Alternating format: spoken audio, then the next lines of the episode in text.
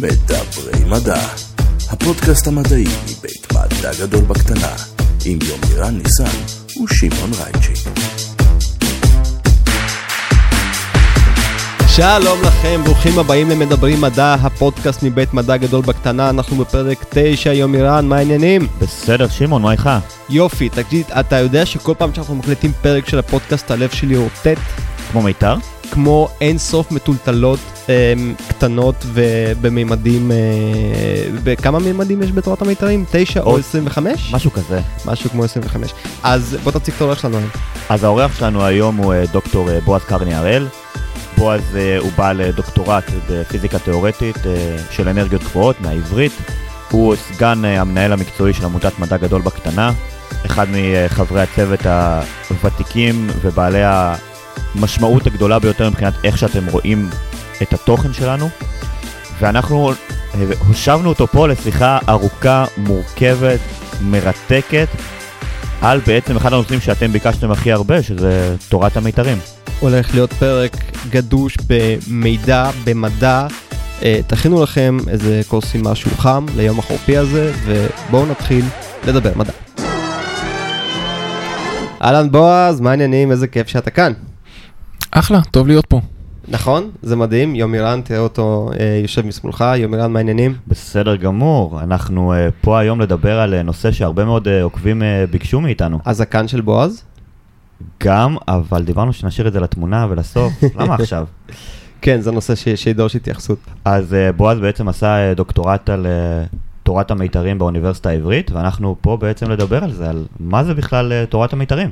אה, אני עדיין לא יודע מה זה תורת המיתרים, אבל אני כן יודע שזה אחד הנושאים החמים, הגדולים, המעניינים והמסתוריים והלא מובנים. אז אני מקווה שעד סוף הפרק הוא יהיה קצת פחות לא מובן. אה, אתה אופטימי, אבל אנחנו נעשה מאמץ. אז אה, בועז, בוא נתחיל בזה שתספר לנו קצת על הדוקטורט שלך. אה, בשמחה. אז אה, הדוקטורט שלי עוסק בשימוש בכלים גיאומטריים לחקר של תורת המיתרים, או אה, חקר של אה, היבטים גיאומטריים של תורת המיתרים. אה, זה בגלל שהמאסטר שלי היה במתמטיקה בתחום של גיאומטריה. אז למשל, אחת מהעבודות שעשיתי, בתורת המיתרים, אה, ואנחנו בטח נדבר על זה בהמשך, מדברים על עולם שיש בו יותר משלושה מימדים. אז אני עשיתי עבודה שמדברת על אה, מבנים של אה, כבישים בעולם שיש בו שלושה, אה, יותר משלושה ממדים. אה, ועוד אה, עבודות נוספות, קצת יותר אה, טכניות, שמדברות על, אה, שעוסקות בשימוש בטכניקות של גיאומטריה בשביל להבין תופעות מסוימות בתורת המיתרים, או לחלופין חקר של מבנים גיאומטריים בתורת המיתרים ואיך הם באים לידי ביטוי. אוקיי, אה, נאמרו פה הרבה מילים קשוחות ומפוצצות את המוח קצת. כלים גיאומטריים בעולמות אה, של יותר משלושה ממדים, יומירן. אנחנו חייבים uh, קצת, uh, באמת, uh, היה פה הרבה הפצצה בז'רגון, אז אנחנו ננסה להתחיל לפרק את הדברים. בתקווה שנצליח uh, להקיף את הכל. אז אם באמת uh, אנחנו שנייה מדברים על הז'רגון הכ- הכללי הזה של uh, תורת המיתרים, מאיפה בעצם היא צמחה? זאת אומרת, מה הבעיה שהיא רוצה לפתור? כשאנחנו מדברים על הפיזיקה של, ה, אה, של המאה ה-20, על הפיזיקה הבסיסית, הפיזיקה שמתארת את האינטראקציות הבסיסיות ביותר ביקום, אז יש לנו אה, בעצם שתי תורות. יש לנו את תורת היחסות הכללית של איינשטיין, שמטפלת בכבידה, ויש לנו את מה שאחרי התפתחויות, היום אנחנו קוראים לו אה, תורת שדות קוונטית, שבעצם מטפלת בכל הדברים שאינם כבידה, זאת אומרת בכל הכוחות, אה, בכל הכוחות בטבע שהם לא כוח כבידה, כלומר הכוח האלקטרומגנטי, אה, ועוד שני כוחות שנקראים הכוח הגרעיני החלש והכוח הגרעיני החזק, אה, ובכל החלקיקים היסודיים. והבעיה היא שהתורות האלה אה, לא, עונות בקנ... לא עולות בקנה אחד. זאת אומרת, כשאנחנו מסתכלים על תחומים שבהם אנחנו צריכים, אה, אה, שבהם התורות האלה נפגשות, למשל, כשאנחנו מדברים על חורים שחורים, למשל, כשאנחנו מדברים על אה, אה, המפץ הגדול וזמן מאוד מאוד קצר אחריו, כל מיני דברים כאלה, יש לנו, אה, יש לנו בעיה.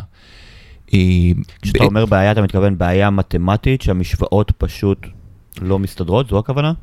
אה, ה- ה- בעיה מתמטית זה דרך לתאר את זה. הבעיה שלנו היא בעיה פיזיקלית, זאת אומרת, אין לנו יכולת, אין לנו יכולת פיזיקלית לתאר את המצבים האלה, זה בגלל, כן, זה בגלל שבסופו של דבר, המשוואות, אה, המשוואות לא מסתדרות.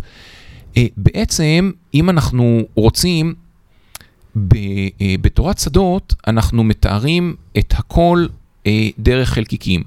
כוח שפועל בעצם בא לידי ביטוי כהחלפה של איזשהו חלקיק, חלקיק נושא כוח, בין שני הגופים שעליהם הכוח פועל.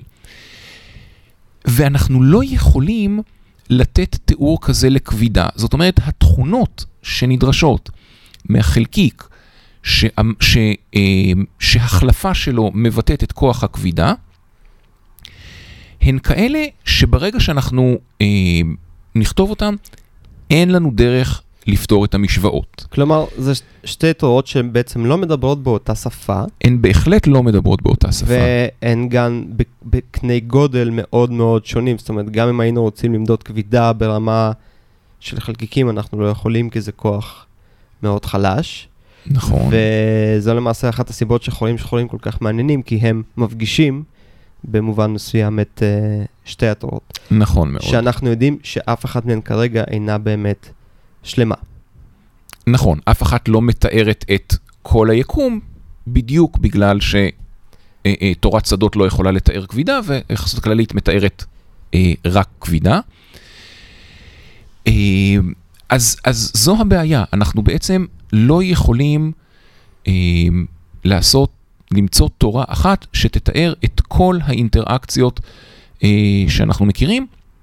היו ניסיונות בתחילת המאה ה-20 אה, לתאר במונחים של תורת היחסות הכללית, זאת אומרת במונחים של גיאומט... במונחים גיאומטריים, במונחים של המבנה של המרחב, לתאר גם את הכוח האלקטרומגנטי, שהיה אה, הכוח היחיד חוץ מכבידה שהיה מוכר אז. זה לא צלח. אה, היום רוב המאמצים הם, אה, רוב המאמצים לאחד את התורות האלה, הם על ידי אה, ניסיון לתת תיאור קוונטי, תיאור חלקיקי, גם לכבידה. וזה מה, ש, מה שתורת המיתרים מנסה לעשות. למעשה יש כל מיני, יש יותר מגישה אחת בשביל לפתור את זה, אבל תורת המיתרים זה ה... היא כרגע התורה המבטיחה ביותר אה, בשביל לעשות את זה, ורוב ה, רוב העיסוק בניסיון לתת תיאור קוונטי לכבידה הוא דרך תורת המיתרים. תגיד, שאלה שעניינה אותי תקופה, בדיוק לגבי המשפט שאמרת. כשאנחנו אומרים תורה מבטיחה, זאת אומרת, כשמדובר במשהו שאנחנו עדיין לא יודעים ממש למדוד, או, או אפילו עדיין לנסח במלואו, איך אתה יודע שתורה מסוימת מבטיחה כי הדברים מסתדרים? כן, כי אני יכול לראות שיש לי באופן עקרוני אפשרות לתת תיאור קוונטי לכבידה במסגרת uh, תורת המיתרים, כי אני רואה כל מיני תוצאות ביניים. אני רואה שבמסגרת uh, תורת המיתרים אני יכול uh, לראות מה אמורה להיות, או, או אני יכול לתת תיאור ל... לחלקיקים שאני מכיר. אני יכול להגיד, אוקיי, הנה בתורת המיתרים, הנה משוואה שמתארת אלקטרון, יש לי אותה בתורה. אה, דברים כאלה, זאת אומרת, אני יכול לראות שיש התנהגות יפה ב- בחלק מהמקומות, אז אני עוד לא, אנחנו עוד לא, אין לנו אה, באמת את התיאור השלם שאנחנו שואפים אליו, אבל בהחלט יש לנו, אה, אה, יש לנו התנהגויות יפות. אני יכול לה- להגיד ש... אה, לראות שבתורת המיתרים, אם אני מסתכל על תורת מיתרים במה שנקרא אנרגיות נמוכות, זאת אומרת בסיטואציות פחות קיצוניות, אז אני יכול לראות איך אני מקבל את, ה, את אה, איך אני מקבל תורת שדות, אוקיי? כשאני מגיע לסיטואציות ש, ש, שאותן אני רוצה לפתור, אז התמונה עוד לא לגמרי שלמה, אבל אוקיי, זו הכוונה בתורה המבטיחה. כלומר, רק כדי לחדד את הקושי ואת האתגר ואת הגדולה של העיסוק בדברים האלה, בעצם יש סיכוי מסוים שיום אחד נגיד, טוב, זה היה שעשוע, מתמטי נחמד, אבל ככל שפיתחנו אותו, הבנו שזה פשוט לא מתאר את המצב. אה, אני לא יכול, אנחנו לא נגיד שזה היה שעשוע מתמטי נח- נחמד, כי מתוך העיסוק בתורת המיתרים, קיבלנו תוצאות אה, אה, שאנחנו יכולים להשתמש בהן. יש פיתוח של טכניקות מתמטיות חדשות, זאת אומרת, העיסוק בתורת המיתרים הוא עיסוק שכבר נתן פירות, לא את ה... לא את הגביע הקדוש, לא את קו הסיום המיוחל, אבל נתן. המסע היה... המסע בהחלט היה אה, שווה את זה. עכשיו כן, כמו כל תורה מדעית, יכול להיות שאנחנו נבוא ונגיד, כן. זו הייתה טעות ואנחנו צריכים אה, ללכת לכיוון אחר. שמע, בהרבה מקרים אנחנו רואים את זה באופן כללי בעולם המדע, שהחתירה לאיזשהו פתרון נותן הרבה מאוד תוצרי ביניים, שלפעמים אפילו לא חשבו עליהם, לדוגמה בסרן, אה, שכמובן איתרו את ה... את ה... מצאו את העדויות. לבוזון היגס, כן. אז גם אם לא היו מוצאים, היו מוצאים משהו אחר, אה, עדיין יצא משם לדוגמה ה-World Wide Web, ה-WWW, שזה משהו מאוד משמעותי שהשפיע על העולם ו... ראיתי בתערוכה בלונדון את הדפדפן הראשון, שהיה נקרא פרויקט, מהמם.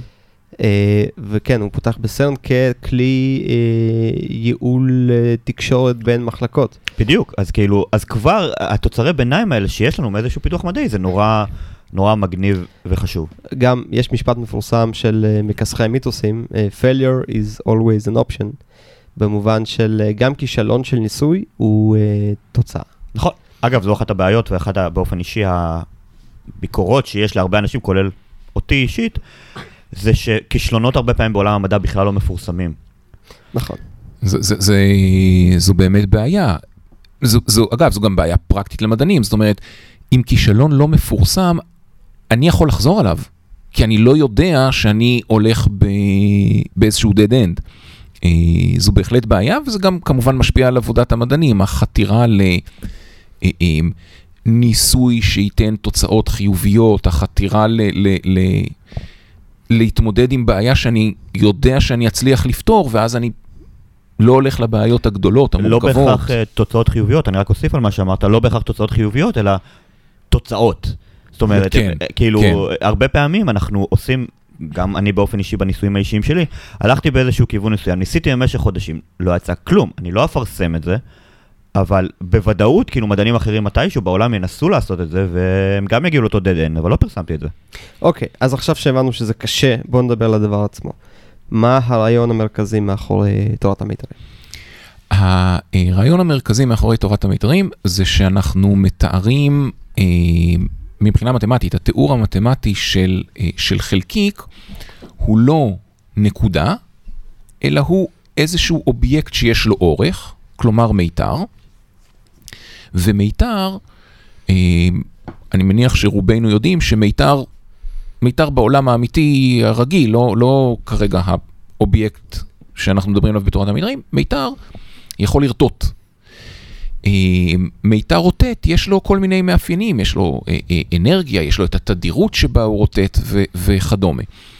בתורת המיתרים, האובייקט של המיתר כאובייקט בסיסי, ש- שמתאר בעצם את כל החלקיקים, הצורה שבה הוא רוטט, התדירות שבה הוא רוטט, האנרגיה שיש לו, אה, אומרת בעצם איזה סוג של חלקיק. הוא רטט אחד, אז זה מיתר שמתאר אלקטרון, רטט אחר זה מיתר ש, ש, ש, שאם אני מסתכל עליו באנרגיות נמוכות הוא קווארק טופ וכולי וכולי. עוד חלקיק בסיסי, ובעצם כל. החלקיקים הבסיסיים מתוארים על ידי אותם מבנים גיאומטריים. אותו מיתר רוטט, המיתר, יש לנו אובייקט בסיסי, זה, זה, זה אחת מהגדולות של תורת המיתרים, יש לנו אובייקט בסיסי אחד. אחד, וההתנהגות שלו, אה, ההתנהגות שלו אומרת שכשאנחנו נסתכל עליו ב- ב- ב- בקנה המידה שבו אנחנו מסתכלים היום על חלקיקים, תמיין אותו לאיזה חלקיק אנחנו רואים. זה, זה יתרון גדול, זה יתרון מאוד גדול של התורה, כי ככל שיש לנו פחות אובייקטים בסיסיים בתורה, כך יותר קל לנו אה, לטפל בהם, להתמודד איתם, להבין אותם. אתה בעצם אומר שנגיד בתוך האלקטרון, אם אני מסתכל לדוגמה על משהו שאנשים אה, מכירים, יש פיזית בתוכו איזשהו מיתר, שהתוצר של הפעילות המרחבית שלו נותן, עושה את האלקטרון בעצם מה שהוא? לא. אני אומר שהאלקטרון הוא מיתר, מהמם. לא בתוכו. האלקטרון הוא מיתר, וכשאני מסתכל, אם אני אסתכל על אלקטרון בהגדלה מספיק גדולה, אני אראה מיתר. אם אני מסתכל בהגדלה פחות גדולה, אז אני אראה אלקטרון. הרטט של המיתר יגיד בהגדלה הפחות גדולה, מה אני רואה. האם אני רואה אלקטרון, האם אני רואה חלקיק אחר, כל, כל חלקיק. אוקיי, אז זו, זו, זאת אומרת, זו מסקנה די מוזרה להגיע אליה, לא שהחלקיקים הם מיתרים. איך, איך, זה- איך הרעיון הזה נולד? מה נתן לו את האנרגיה להגיע ל... אנרגיה גבוהה. כן. אז ה- הסיפור של תורת המיתרים הוא סיפור מעניין, כי בעצם במקור שלה, היא בכלל לא באה ל- ל- ל- להיות תורה שמתארת, אה, ש- שנותנת תיאור קוונטי לכבידה.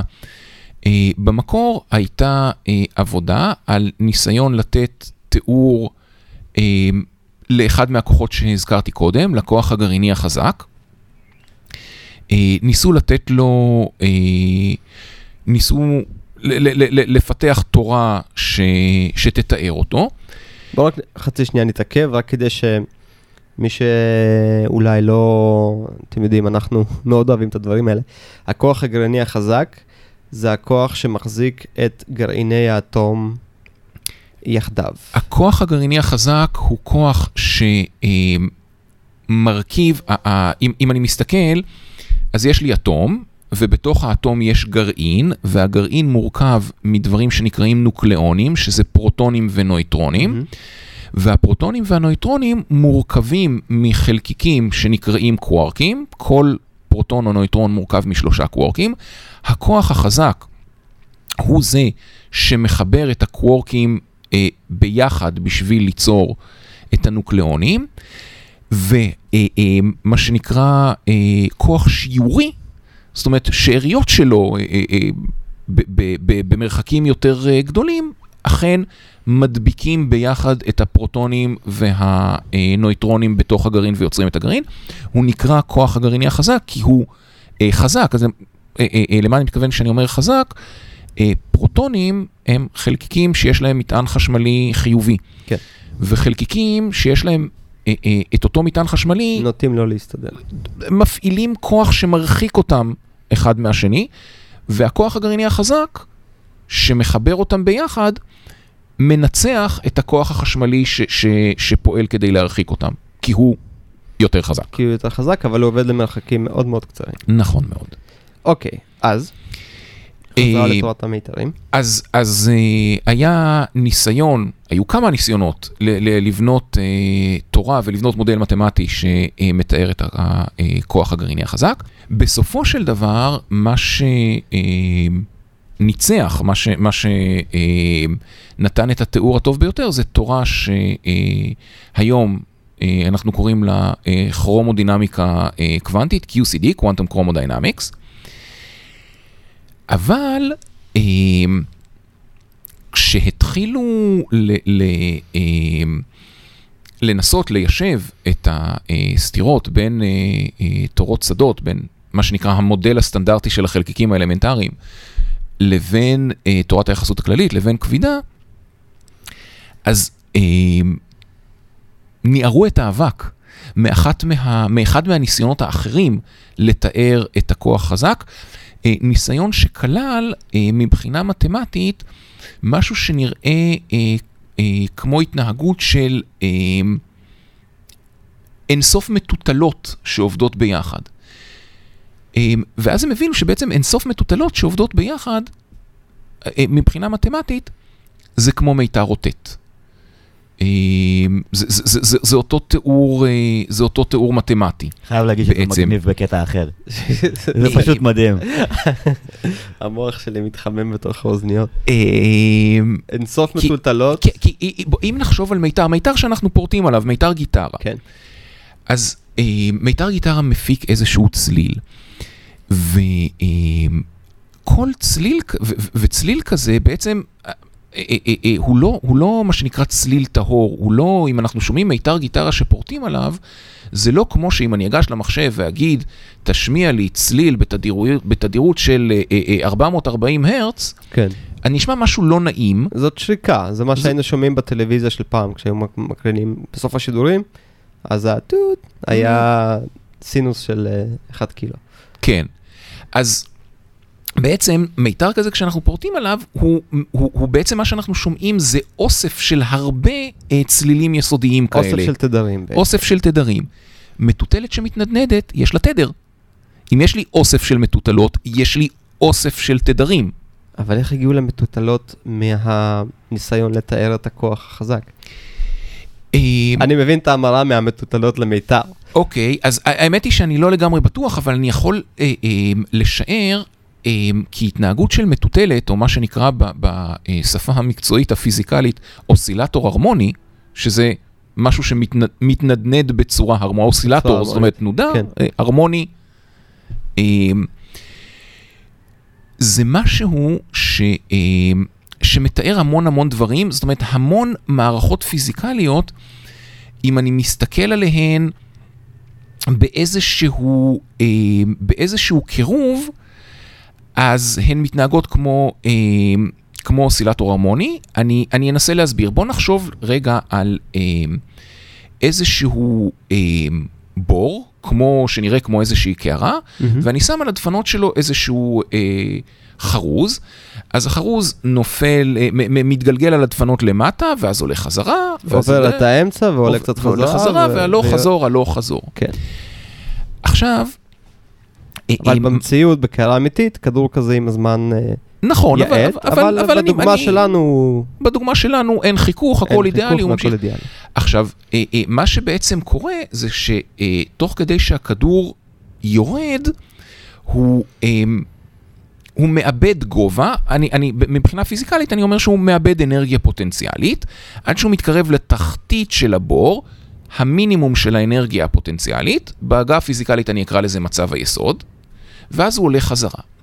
אם אני אסתכל עליו רק כשהוא קרוב לתחתית הבור, אם כל התנועה שלי תהיה מטיפה מעל התחתית, עד התחתית וחזרה עד טיפה מעל הלוך חזור, זאת אומרת, קרוב למצב היסוד, באנרגיות נמוכות שהן קרובות ל- ל- למצב היסוד, ההתנהגות תהיה התנהגות של מטוטלת. מהמם.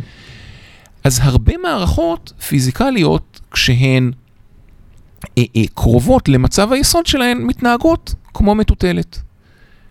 אה, ואני מניח... כשזה באנרגיה יותר גבוהה זה לא מתנהג כמו מטוטלת? כלומר, גם מטוטלת הרי פשוט תתנדנד לה מצד לצד. נכון, אבל אה, המשוואות שמתארות את המטוטלת, המשוואות שמהן אני מקבל את התדירות, שמהן אני מקבל את זמן המחזור וכולי וכולי, אה, הן משוואות שונות אם המטוטלת מתנדנדת קרוב, רק, רק ב- ב- ב- בטווח קצר, רק במה שנקרא זוויות קטנות, או אם היא מתנ- מתנדדת ב- ב- ב- אה, ב- בפריסה מאוד גדולה. אוקיי, אז האנלוג-. אז האנלוגיה הזאת מחזיקה ב- באותו מצב של אנרגיה נמוכה. נכון. אוקיי. אז, אז אה, מה, מה זה אנרגיה נמוכה? שוב, אה, אה, אה, עם, קרוב למצב היסוד של המערכת. אה, אז אני מניח ש, אה, שזה מה שהוביל את, אה, אם אני זוכר נכון, זה היה אה, האנשים ש, שעבדו על זה. אה, היו גבריאלה ונציאנו ולאונרד סוסקינד, שני מדענים שעדיין פעילים, פיזיקאים מאוד חשובים. נדמה לי שהם אלה ש, שהתחילו עם זה.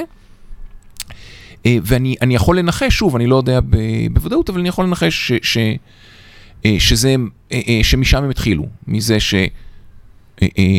שהתנהגות של מטוטלת או התנהגות של אוסילטור הרמוני, זה התנהגות שמתאימה להרבה מאוד, אה, להרבה מאוד מערכות. אוקיי, אני רוצה אה, לקחת את מה שבעצם דיברת עליו עוד אה, בהתחלה, על משהו שהוא מבחינתי, מבחינה אינטואיטיבית, הוא די mind blowing. אנחנו כולנו מכירים את אה, שלושת המימדים של XYZ, פלוס מימד רביעי אולי של מימד הזמן, של תנועה במרחב, אבל אתה דיברת על גיאומטריה ועל כבישים במימדים נוספים. אז אם אני שנייה רגע גם יוצא מהעולם המתמטי, מה זה בעצם אומר מימדים נוספים? ולמה התורה הזאת בעצם דורשת אותם. אוקיי, אז מימדים נוספים, ב- ב- אה, אנחנו לא יכולים לחוות אותם בחוויה האנושית. אין לי, לי אין שום אינטואיציה לעולם שיש בו יותר משלושה ממדי מרחב, בואו נשים, את הזמן רגע בצד. אה, כי אני חי בעולם של שלושה ממדים, אה, אה, ומשם התפתחה האינטואיציה שלי. הדרך היחידה שלי אה, להתמודד עם זה, זה באמצעות תיאור מתמטי. ואני יכול לתאר, כמו שאני מת... יכול לתאר מתמטית ציר אחד, ושני צירים, ושלושה צירים, אני גם יכול לתאר 700 צירים. אני יכול לכתוב את המשוואות. מה, ש... אה, מה שקורה בתורת המיתרים, יש לנו תופעה שנקראת אה, אנומליה קוונטית. מה שבעצם אומרת התופעה הזאת, יש לי, אה, אה, אם אני מסתכל על עולם לא קוונטי, על עולם קלאסי, יש לי איזושהי סימטריה בתורה שלי, איזושהי פעולה, שאם אני אעשה אותה, אני בעצם לא אשנה את המצב. כמו שאם אני אקח אה, ריבוע ואני אסובב אותו ב-90 מעלות, אני לא אוכל לראות שעשיתי את הפעולה הזאת, אני אקבל חזרה את אותו את ריבוע אותו באותו אוריינטציה. ז, ז, זו המשמעות של סימטריה, אז יש לנו סימטריות, סימטריות הם, הם דברים חשובים, וחלק אה, גדול ממה שמגדיר תורה פיזיקלית זה, ה, אה, זה הסימטריות שלה. ולפעמים מה שקורה, שכשאני אה, רוצה לקחת איזושהי מערכת ולהפוך אותה למערכת קוונטית, להכיל עליה את הכללים של מכניקת הקוונטים, סימטריות שאמורות להיות שם נעלמות בגלל המתמטיקה אה, שקורית. לזה אנחנו קוראים אה, אנומליה קוונטית. כלומר, פעולה מתמטית שאמורה להשאיר את המצב זהה למצב ההתחלתי, בגלל הסימטריה המובנית בתוכו, בגרסה הקוונטית שלו יוצרת מצב חדש שלא זהה למה. נכון, okay. אוקיי. נכון. אמ, ובתורות המיתרים אמ, מופיעות אה, אנומליות כאלה. ומתברר שכתלות באופי של התורה, אם יש לי בתורה 25 או 9 ממדים של מרחב, תלוי בדיוק איזה אה, אופי של תורת מיתרים אני, אני עובד איתו, אז האנומליה הקוונטית הזו נעלמת. אז אני אומר, אני צריך מבחינה מתמטית את הממדים הנוספים האלה כדי לשמור על הסימטריות. אמ, כמובן שמיד נשאלת השאלה, אז, אז איפה הממדים האלה? כן, כי גם שלושה לפעמים זה יותר מדי בשבילי לפחות. זה נכון. והתשובה התשובה לשאלה איפה הממדים האלה, וזה קצת מתקשר למה שאמרתי, אה, אה, למה שדיברתי בהתחלה בהקשר של הדוקטורט שלי, זה שהממדים האלה מקופלים קטן. למה אני מתכוון? בוא נחשוב על אה, גליל. אז גליל זה צורה שיש לה אה, אה, מעטפת של גליל, אני לא מסתכל עליה בפנים. מעטפת של גליל זו צורה שיש לה שני ממדים, אני יכול ללכת לאורך הגליל, זה ממד אחד, ואני יכול להקיף את הגליל, זה ממד שני. עכשיו בואו נחשוב על גליל שה, אה, שהרדיוס שלו הוא מיקרון, שערה. אם אני וירוס, אני עדיין אראה גליל, אני עדיין יכול להקיף אותו כי אני הרבה הרבה יותר קטן מההיקף שלו. אני, אני מקווה, אני לא ביולוג, אני מקווה שאני לא, לא עושה אתה... פאשלות פה מבחינת גדלי וירוסים. בסדר. אני לא, יש לך וירוסים בשיער, יומרן? בוודאות יש לי וירוסים אה, בשיער, גם בוודאות יש אה, חיידקים, ואני מקווה שאין אה, פטריות. אבל מצד שני, אם אני בן אדם... בתקווה. הפודקאסט תפס זווית. זה נכון. תמיד כשעוברים לביולוגיה זה נהיה פתאום מזעזע. זה הביולוגים האלה. כן.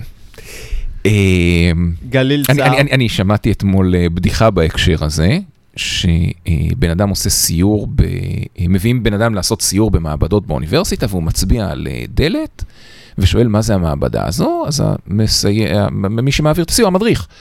אה, אומר, תריח, נכון שזה מסריח? אז זה, כן, זה מסריח. אם זה מסריח זה אה, מעבדת כימיה. ממשיכים הלאה, הדלת הבאה, מה זה המעבדה הזו? תציץ פנימה, הוא מציץ פנימה ואומר, אוח, זה מגעיל. אם זה מגעיל זו מעבדת ביולוגיה. עוברים ל, אה, לדלת הבאה, הוא שואל מה זה, הוא אומר תציץ פנימה, הוא מציץ פנימה ואומר, אני מסתכל ואני רואה מלא דברים שלא עובדים. אם זה לא עובד זו מעבדת פיזיקה. בהחלט. אה, יען, עונה על דברים. כן. אז דיברנו על- הגלילים הקטנים. דיברנו על הגלילים הקטנים, כן. עכשיו, אם אני בגודל של בן אדם, אני לא יכול להקיף את הגליל. עבורנו זה פס. עבורנו זה בדיוק, זה קו עם מימד אחד. כן. אם- אז רק, רק אם, אם, אם אני אנסה לחדד את עניין, ה, אה, את עניין המימדים, כי האמת זאת בעיה שנתקלתי בה ממש לא מזמן כש, כשלימדתי תכנות ודיברתי על אה, מערכים דו-מימדיים ועל אה, על המשמעות של, כשאתה בונה משחק לוח, מה המשמעות של לזוז על לוח. מימד זה בסך הכל אה, מידה של חופש, זאת אומרת, אם יש לי פס, אני יכול לנוע עליו קדימה אחורה, זה בעצם כיוון אחד שאני יכול להתקדם בו בכיוון חיובי, בכיוון שלי, כשיש לי רצפה או דף נייר, אני יכול לנוע עליו קדימה אחורה או ימינה שמאלה. והמשמעות של מה שדיברת עליו, הגליל, הוא שבשבילי בן- כבן אדם גדול, שערה היא משהו שאפשר להתקדם אליו רק בכיוון אחד או בכיוון השני, ועבור נכון. אותו וירוס, בעצם הוא יכול להקיף את השערה כמו שאנחנו יכולים להקיף את כדור הארץ, למשל, שבקנה מידה חללי זו בסך הכל נקודה. נכון, נכון מאוד. אמ, ואז, אמ, וזו התשובה לאיפה המימדים האחרים. המימדים האחרים, מעבר לשלושה, הם מקופלים קטן. הם, הם, אם, אם נחשוב על שלושת הצירים ש, שאנחנו רגילים אה, לדבר עליהם, שלושת צירי המרחב, שלושת ממדי המרחב, כמו שאמרת, אה, אה, קדימה, אחורה, ימינה, שמאלה, ונוסיף את הלמעלה למטה. אז אני יכול לתאר מבחינה מתמטית שכל אחד מהם הוא, הוא אה, גליל, או שבכל נקודה במרחב התלת-ממדי היא בעצם לא נקודה, היא כדור. אז אני מוסיף עוד ממדים, אבל היא כדור נורא נורא קטן.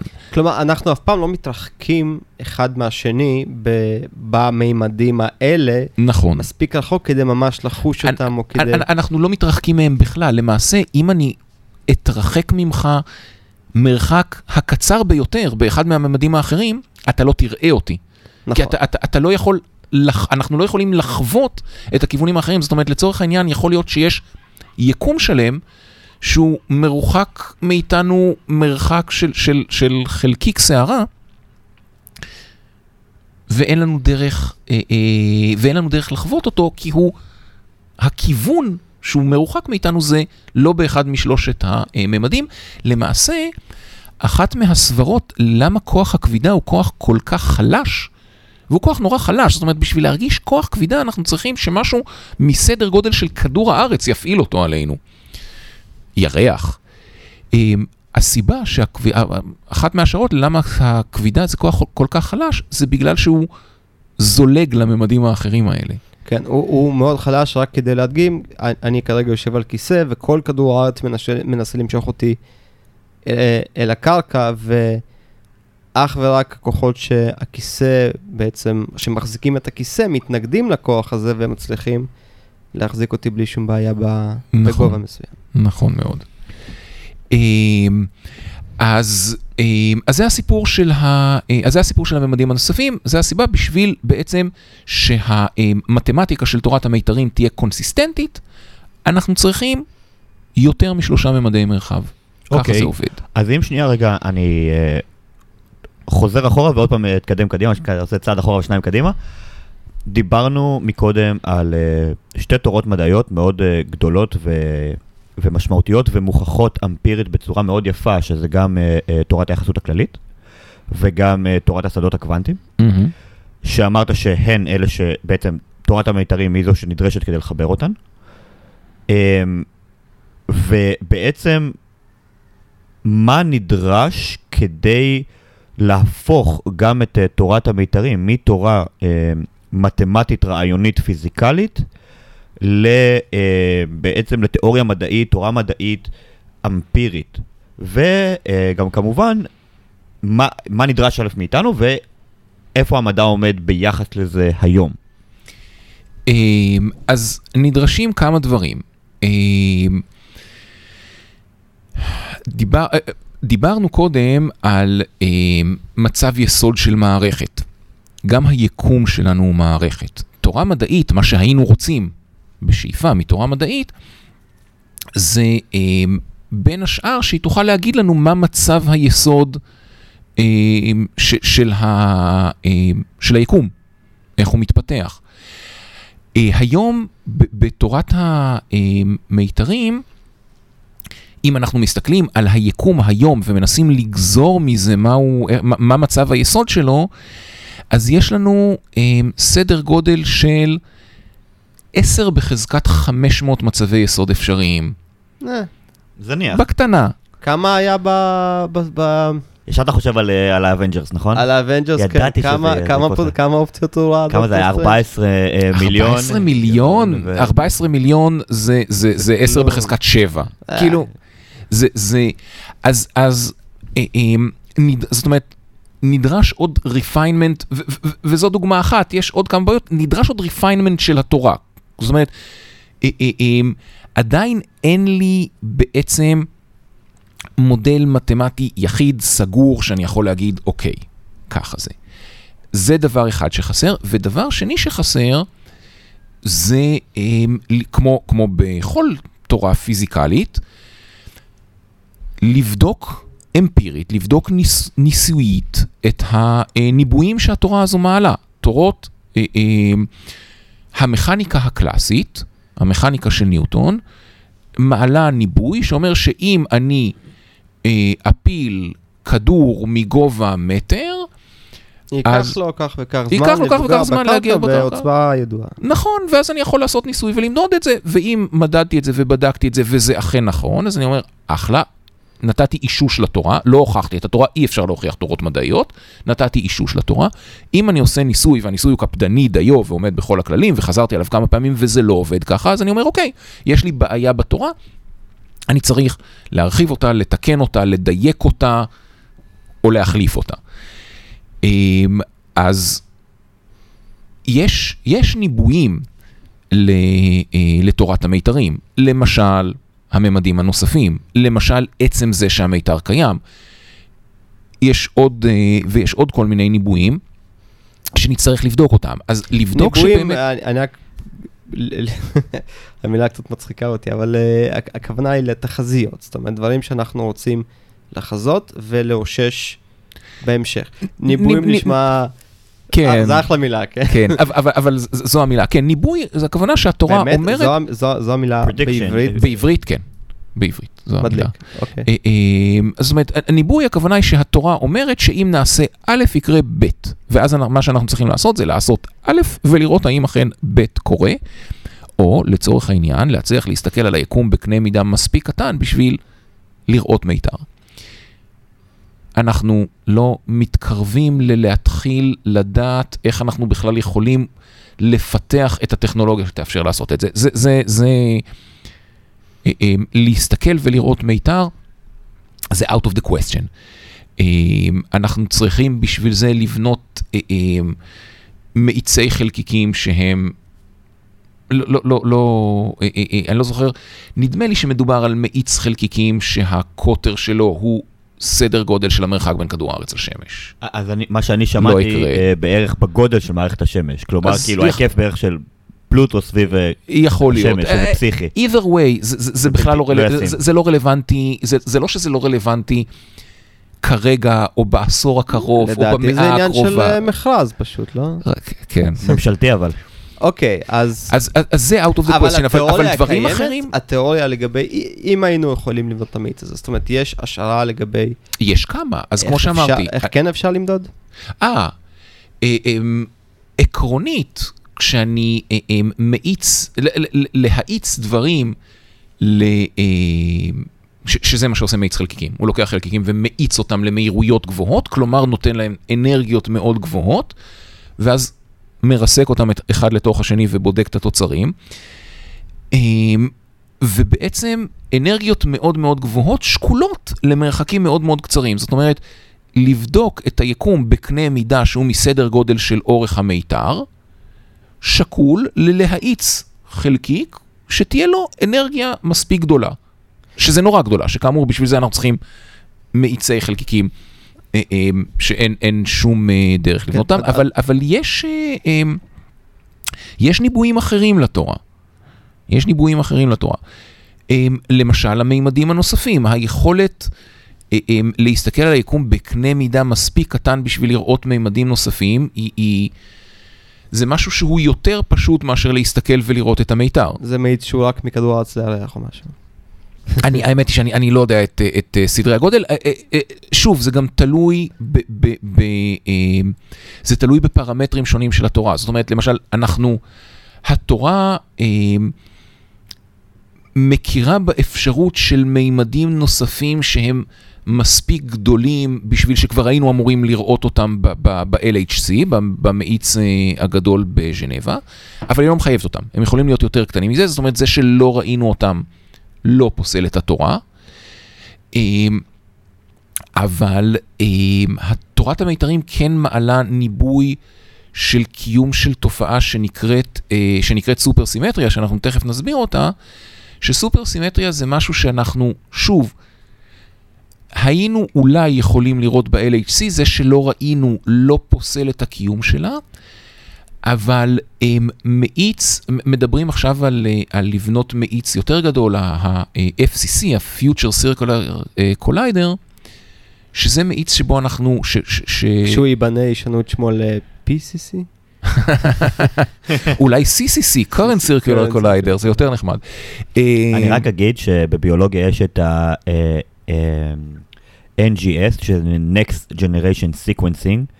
שהשם הזה עדיין נמצא ובשימוש, למרות שכבר עבר יותר מעשור מאז שהטכנולוגיות קיימות. לכולנו היה Windows NT, New Technology. כן, לגמרי. זה נכון. אמ, אז, אז אם באמת ה-FCC ייבנה, אז עקרונית אנחנו אמורים לראות בו את uh, תופעת הסופר סימטריה, שתופעת הסופר סימטריה היא לא ייחודית לתורת המיתרים, אבל היא uh, מתחייבת מתורת המיתרים. זאת אומרת, אם תורת המיתרים היא תיאור נכון של היקום, אז תופעת הסופר סימטריה קיימת. אגב, אז למשל... לפני הסופר סימטריה, אה, פשוט נזכרתי, ב... דיברנו על ה-LHC, אה, הסיפור האישי שם, אה, גם של היג, של פיטר היג, שחזה את, את, את אותו שדה, אה, שקראו על שמו היום, אה, כשהוא כתב את התיאוריה, בהתחלה אמרו, טוב, זו תורה מאוד יפה, אבל אין פה מה לבדוק, ואז אחרי אה, זמן רב הוא הגיש את ה... הנייר, של, את העבודה שלו שוב, ובסך הכל הוסיף לה כמה שורות שאומר, אם נצליח לייצר התנגשות של חלקיקים בעוצמה מסוימת, אנחנו נצפה באותו בוזון היגס קופץ החוצה ומתפרק מאוד מאוד מאוד מהר, וזה מה שהפך בעצם את הקערה על פיה, זאת אומרת, בנו את המכונה המדעית היקרה ביותר אה, והגדולה ביותר אה, בהיסטוריה. ו... וזה גם עבד, שזה, שזה בכלל פנטסטי. כן. איזה אמ, באסה אם לא? לא נכון. לא. לא כאילו באסה להיגס אולי. באסה להיגס, כן, ברור. אבל לעולם המדעי, מה שאנחנו רוצים, מה שאנחנו מתים, זה לראות את התוצאות שלא ציפינו להם. זה לבוא ולהגיד, רגע, רגע, רגע, משהו לא מסתדר. כאילו, מה זה לעולם המדעי? לתיאורטיקנים. אנחנו רוצים לבוא ולהגיד, רגע, רגע, רגע, משהו לא מסתדר, אנחנו צריכים להרחיב את התיאוריה, לתקן את התיאוריה, לתת תיאוריה חדשה, אנחנו, אנחנו רק מחפשים את התוצאות שלא עולות בקנה אחד, כי אם כל התוצאות עולות בקנה אחד עם, עם מה שאנחנו יודעים, אז אין לנו מה לעשות. אז אנחנו, אה, אה, כמו שאמר בזמנו אה, לורד קלווין, אז אנחנו נסגור את הספר. כן.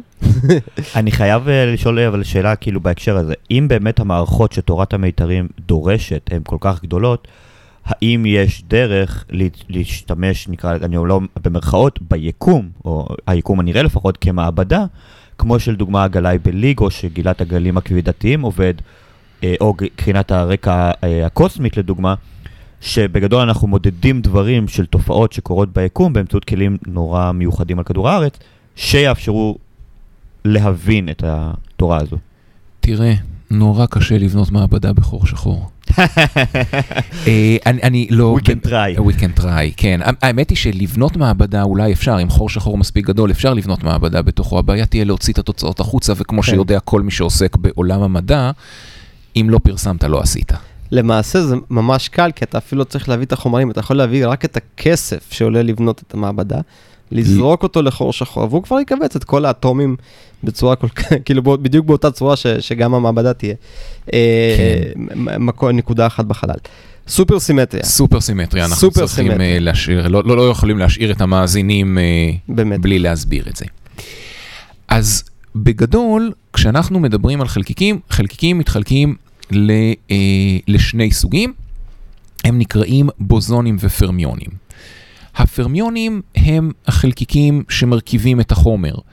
אה, האלקטרונים הם פרמיונים, הקוורקים שהזכרנו קודם הם, אה, הם פרמיונים. אה, אז זה סוג אחד של חלקיקים. הבוזונים הם החלקיקים שהזכרנו קודם, ש- שמעבירים את האינטראקציות, שנושאים את הכוחות. למשל, יש לנו את הפוטון, שזה שם יחסית מוכר, שזה החלקיק שמעביר את הכוח האלקטרומגנטי. יש לנו, אה, הזכרנו את הכוח הגרעיני החזק שמדביק את הקוורקים אחד לשני, זה נעשה על ידי חלקיקים שנקראים גלואונים. אה, ויש את הכוח הגרעיני החלש, החלש. שלא לא, לא דיברנו עליו, אבל גם עבורו יש חלקיקים, נקראים חלקיקי W ו-Z, שנושאים אותו, ובגדול, אה, אז, אז, אז, אז יש פה את החלוקה, החלוקה מאוד בסיסית לשני סוגים אה, של חלקיקים, ויש להם אה, אה, התנהגות או, או, או יש תכונה אה, פיזיקלית שנקראת ספין שמבחינה ביניהם. בעצם הדרך, ה, אה, הדרך שלי לפחות אה, להגדיר את הספין זה להגיד אה, אם אנחנו אה, אה, נסובב או נשקף את, ה, אה, את המרחב שלנו, נעמיד מראה או, או נסובב את מערכת הצירים, מה יקרה לפונקציה שמתארת את, ה, אה, את החלקיק. אמ, ו, אמ, אה, ואצל הפרמיונים, ב, ב, בסיבוב כזה או בשיקוף כזה, אה, פונקציה, אם אני מדבר על פונקציה ש... ש אז הפונקציה הזאת תקבל אה, סימן מינוס. ואצל, ואצל הבוזונים אה, זה לא יקרה. זאת אומרת, אה, זה בתיאור גס. תיאור, אה, אני לא אכנס לתיאור מתמטי אה, יותר מדויק מזה. התיאור שנתת אה, אה, אבל- מורכב דיו. אז, אז זה ההבדל ביניהם. במונחים של ספין, אני אגיד שלפרמיונים יש ספין שהוא מספר חצי שלם, חצי, שלושה חצאים, חמישה חצאים, ולבוזונים יש ספין שלם, 0, 1, 2, 3. כלומר, שוב, אנחנו חזרנו פה לש- לעניין הסימטריה, זאת אומרת, אנחנו מציבים מראה, אבל, ו- ומראה עושה איזשהו שינוי על הגיאומטריה המקורית, ואנחנו מקבלים ואנחנו, ואנחנו מסתכלים על מה, מה קורה מה, לפונקציה, איך זה לפ- נראה בתוך לפונקציה. המראה, אז או שזה נשאר זהה, או שזה, או שזה, שזה מקבל שוב מתהפך. מבחינת מתמטית, מבחינה מתמטית אה, סימן מינוס. שוב, זה, זה, זה, לא תיאור מדויק ואני באמת מתנצל בפני אה, אה, אה, אה, סטוד, סטודנטים לפיזיקה או פיזיקאים, זה לא תיאור מדויק, אני מנסה לתת פה איזושהי, אה, איזושהי תחושה. ומה שאומרת סופר סימטריה, סופר סימטריה אומרת ש... אה, שיש לנו סימטריה בין פרמיונים לבוזונים. זאת אומרת שהחלקיקים האלה באים אה, בזוגות. לכל פרמיון יש בוזון שמתאים לו, לכל בוזון יש פרמיון שמתאים לו.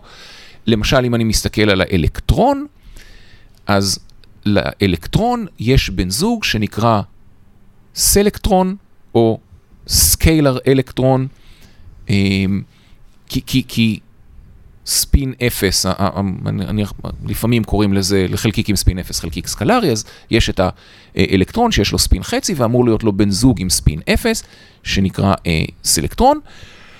אה, ו, ואות, אופה, ואותו דבר לגבי כל החלקיקים האחרים. והסיבה שאנחנו לא רואים את הפרטנרים הסופר סימטריים של החלקיקים שלנו, זה כי הם אה, אה, מאוד כבדים. יש להם הרבה מסה, ואנחנו יודעים שיש לנו, אה, אה, תורת היחסות הפרטית מלמדת אותנו שמסה היא שקולה לאנרגיה, ובשביל ליצור את החלקיקים האלה, אנחנו צריכים התנגשות עם הרבה מאוד אנרגיה, אנרגיה שהיא מעל למסה אה, של אותם אה, פרטנרים סופר סימטריים. כלומר, אם אני בעצם ארצה לחזות בדבר כזה, אני צריך להשקיע אנרגיה עצומה במהירות שהיא כמעט מהירות האור או מהירות האור בוואקום, כדי שאני אוכל לייצר את המסה המאוד מאוד גדולה הזו, שתאפשר לי בעצם להבחין באותם... אה, שתאפשר ליצור את החלקיק הזה. זאת אומרת, אה, אה, אני לוקח לצורך העניין שני פרוטונים, גורם להם להתנגש אחד בשני, כשהאנרגיה שיש בהתנגשות היא אנרגיה כזו שמאפשרת תהליכי התפרקות, שאחד מהתוצרים של ההתפרקות, דיברנו על, על התפרקויות קודם כשהזכרת את בוזון ההיגס, שאחד מהתוצרים של ההתפרקות יהיה איזשהו supersymmetric partner של אחד מהחלקיקים, ה, אה, שאחד מהחלקיקים המוכרים.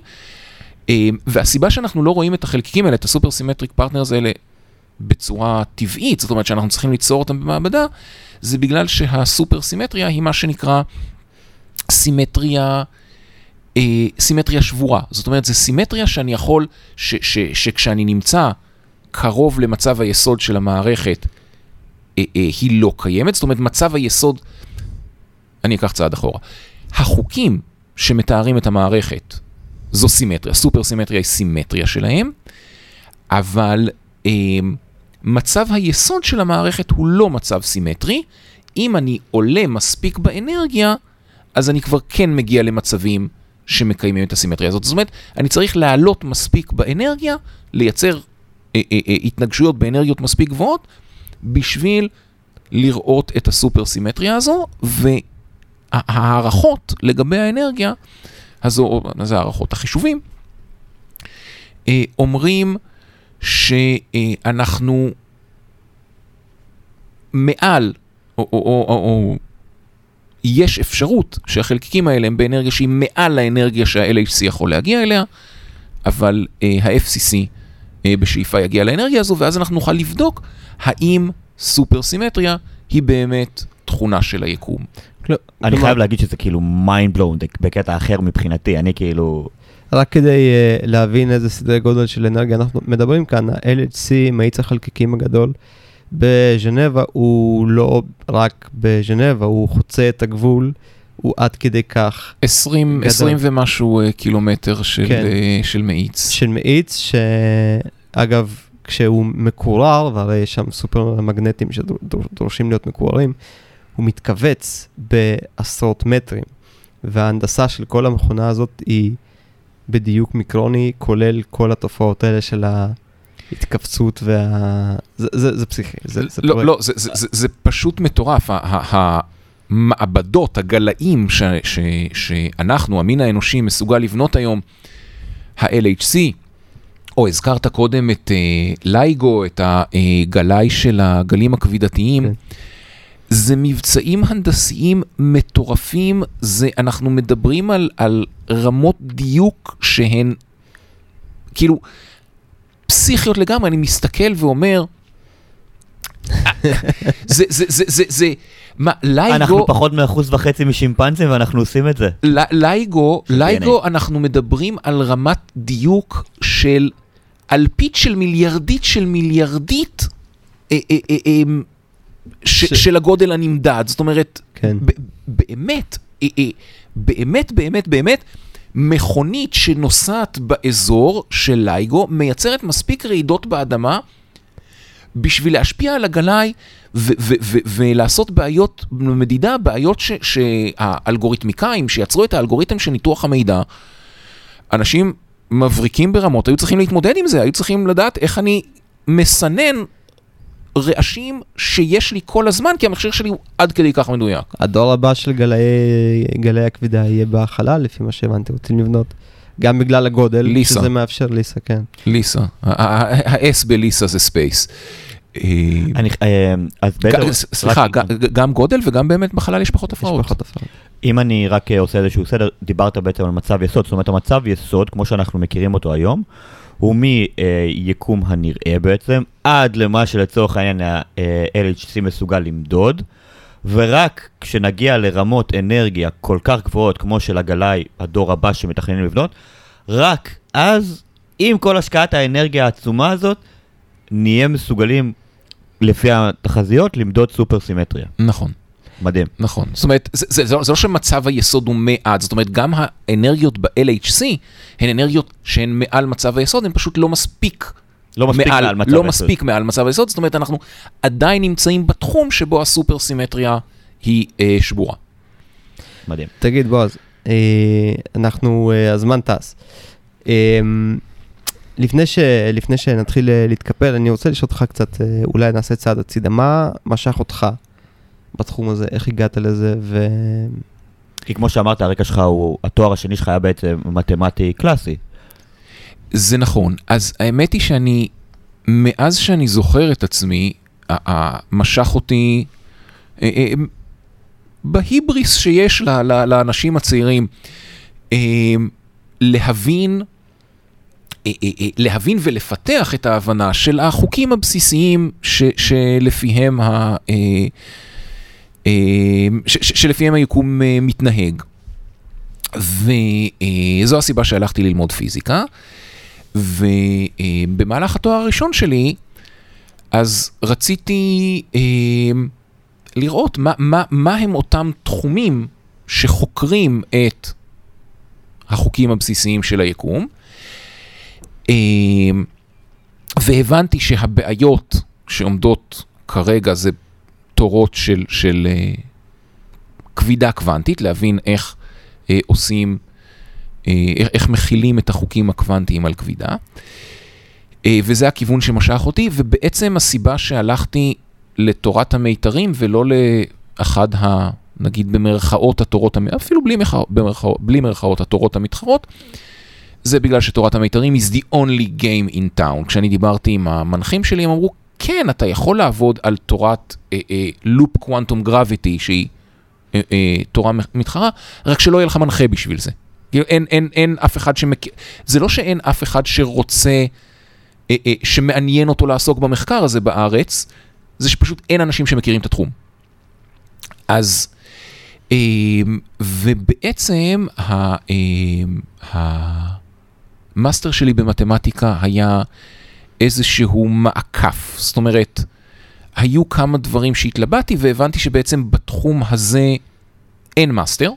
בתחום של תורת המיתרים אין דבר, אין, אין דבר כזה, אה, אה, לפחות לא בעברית, אה, לעשות מאסטר. אתה, אתה נכנס לשם, אתה נכנס ל, למסלול ישיר, ואני לא לגמרי, עוד, לא לגמרי רציתי להתחייב, אז אמרתי, אוקיי, נלך ונעשה אה, מאסטר שבו אני אתעסק עם המתמטיקה הרלוונטית, אה, ואז עשיתי מאסטר אה, במתמטיקה. אה, באמת בתחום של, אה, בתחום של גיאומטריה שהוא מאוד רלוונטי לתורת המיתרים. וכשסיימתי, או לקראת, בעצם לקראת סיום המאסטר, אז הבנתי שאני באמת רוצה אה, להיכנס, להתחייב, לפחות להתחייב ברמת הדוקטורט, ברמת הכמה שנים של דוקטורט, ל- לעסוק בתחום הזה של, אה, של תורת המיתרים. אבל אה, אחרי הדוקטורט, עם כל ההתלהבות והכל, בחרת בעצם אה, לקחת איזשהו שינוי כיוון מאוד משמעותי ולא להמשיך בעולם האקדמי-מחקרי. אה, אפשר לשאול למה? כן, עם, עם, עם... זה היה שילוב של כמה דברים, שבסופו של דבר boils down to לשורה התחתונה, שזה היה קשה מדי בשבילי. זאת אומרת, אם אני מסתכל על עצמי, על היכולות שלי, כמות ההשקעה שאני הייתי צריך לעשות בשביל ל- ל- לתת איזושהי תרומה משמעותית לתחום ו- ו- ו- ולהתקדם בקריירה מדעית, הייתה כזו שהייתי צריך באמת להקדיש את כל כולי לדבר הזה, ו, וזה משהו ש... וזה קורבן ש, שלא רציתי לעשות, במיוחד שבמהלך הדוקטורט נחשפתי, היה, היה לי, היה לי אה, אה, view מאוד רומנטי על האקדמיה. באמת, ואז כשאני הגעתי לעולם ה-publish and perish, וכשראיתי, כאילו, אני יכול להגיד שבאמת המון המון מהמאמרים שמתפרסמים, לפחות בתחום שלי של פיזיקה ושל אנרגיות גבוהות, ומשיחה עם מדענים אחרים, זה נכון גם, הם אמרו שזה נכון גם לתחומים שלהם, זה מאמרים שמתפרסמים משתי סיבות, כי אנשים צריכים לפרסם וכי מגזינים צריכים שיפרסמו בהם, אבל לא בגלל שיש בהם איזושהי תרומה מדעית משמעותית, או כמו שאני אומר, למעלה מ-90% מהמאמרים שמתפרסמים בתחום הם מיותרים, ואני יודע, אני כתבתי חלק מהמאמרים המיותרים האלה. אה, זה טוב, ו- ואם נוסיף לזה את הפוליטיקה של האקדמיה, או כמו שאמר לי אה, אה, שותף אה, לאיזשהו מאמר, בוא לא נשלח את המאמר למגזין הזה והזה, אני מסוכסך עם העורך שלו והוא לא יקבל אה, מאמרים שלי. אז אתה אומר, הריוורד על ההשקעה, אז אנשים, יש אנשים שזה פחות מפריע להם, יש אנשים שהם אה, יותר מוכשרים ממני ולכן צריכים פחות מאמץ בשביל להתקדם בתחום, אז, אז הריוורד שווה להם. אצלי הגעתי למסקנה שזה פשוט לא שווה לי. אז שמע, יש כאן uh, תובנה מסוימת שלא רק תורת המיתרים והעולם האמיתי עוד לא מוצאים דרך uh, להתקיים ביחד, אלא גם uh, מדע באופן כללי והעולם האמיתי, העולם של הכסף ושל הפוליטיקה הם לפעמים. ולגבי החלק הראשון של מה שאמרת, אם המאזינים שלנו כרגע מרגישים מיואשים כי הפרק היה אה, לא פשוט אה, להבנה, אז אה, תדעו לכם שכן, הנה, גם לאנשים שעוסקים בתחום, זה לפעמים אה, קשה. אבל היום אתה עוסק בהוראת פיזיקה. נכון. אני מכבד מאוד אנשים שעוסקים בהוראה, אני חושב שהוראה זה מדהים. איך הגעת לזה? אמ, בהתחלה הגעתי לזה פשוט מהצורך לשלם במכולת. מה, מה, איזה עבודה ימצא דוקטורנט לפיזיקה, או מסטרנט למתמטיקה, ילך ללמד. אז הלכתי ל- ל- לתרגל וללמד קורסים באוניברסיטה, ואחר כך ב- ב- במכללות בירושלים, ששם למדתי. ועם הזמן גיליתי שאני, אה, שאני נהנה מזה. אה, אני גם מרגיש, וכשהלכתי ללמד אה, פיזיקה תיכונית, אז אני גם נהנה מזה, ואני גם מרגיש שאני עושה משהו חשוב, והריוורד, אני לא מנתח, אני לא מציל חיים של אנשים, אבל כשמגיע אליי אבא לילד שסיים אצלי עכשיו י"ב ואומר, אני רוצה שתדע שבשנתיים האחרונות היית דמות משמעותית בחיים של הבן שלי. כשמגיעה אליי אה, תלמידה אה, ששנה לפני כן הייתי מורה מחליף במשך שנתיים, במשך חודשיים, סליחה, בכיתה שלה, ו- ו- ואמרתי לה, תשמעי, את צריכה להרים את היד ולשאול שאלות בכיתה, והיא התחילה לעשות את זה, ושימרה את זה גם אחרי שעזבתי, ובאה אליי שנה וחצי אחר כך שהיא סיימה י"ב ואמרה לי, אני רוצה, רוצה שתדע שהשפעת עליי. זו תחושה נורא כיפית. טוב, שמע, בוא נוציא את הפיל מהחדר, זה חד משמעית השפם. אני אה, אני הכרתי יש- את בועז עוד לפני השפם. יש אה. תמונה, יש תמונה שמלווה את הפודקאסט הזה, נכון? אנשים... אה, כן, כן, יראו את השפם, ברור, חד משמעית. יש, יש. אני, אני, אני, סיפ- סיפר לי אה, מורה אחר במקום שבו אני מלמד, שתלמידים שלו שאלו אותו, מתי כבר ילמד אותנו המורה המגניב? אז שאלת מי זה המורה המגניב? אז אומרים, נו, זה עם השפם. טוב, אה, תקשיבו חברים, הפרק הזה, אני צריך כוס מים, לא כדי לשתות, כדי לשפוך על הראש ולתת לו להתאדות. נושא סופר מעניין, סופר מורכב, מעיף את הדמיון, אה, זה ה... כן, שם השאלות הגדולות כרגע נמצאות. אה, בועז, המון תודה שבאת, אה, שפתחת לנו צוהר לעולם המטורף הזה. שמחתי להתארח. וכש, כש, כשכולנו נירגע קצת ונעכל את כל מה שאמרת, אז אולי, אה, אולי יהיה מקום לפרק המשך. יומירן, אני לא יודע, אני כאילו, ייקח לי זמן להתאושש מזה. השיחה הזאת לגמרי... אתה הולך עכשיו לישון במערת העטלפים שלך הפוך לאיזה כמה שעות? למה? כל, כל פרק אתה מגלה איזה סוד אחר, ודיברנו על זה כאילו... אני, קצת, אה, קצת אה, צניעות. אני יכול להציע שאם uh, מחכים לפרק ב' עד שעדי יהיה בארץ, אז גם יהיה זמן להירגע, וגם יהיה פרק ב' uh, כן. פיצוץ. אה, פרופסור עדי הרמוני, חבר, ח, חבר צוות אה, יקר בעמותה. אה, אם אתה שומע את זה, אתה גם תגיע מתישהו. אנחנו רוצים להודות לכם שהייתם איתנו, זה היה עוד פרק של מדברים מדע, הפודקאסט מבית מדע גדול בקטנה. תודה רבה לכם, תודה לך בועז, תודה רבה. תודה יומירן. תודה רבה, נשתמע שמעון. בפרק הבא של מדברים מדע.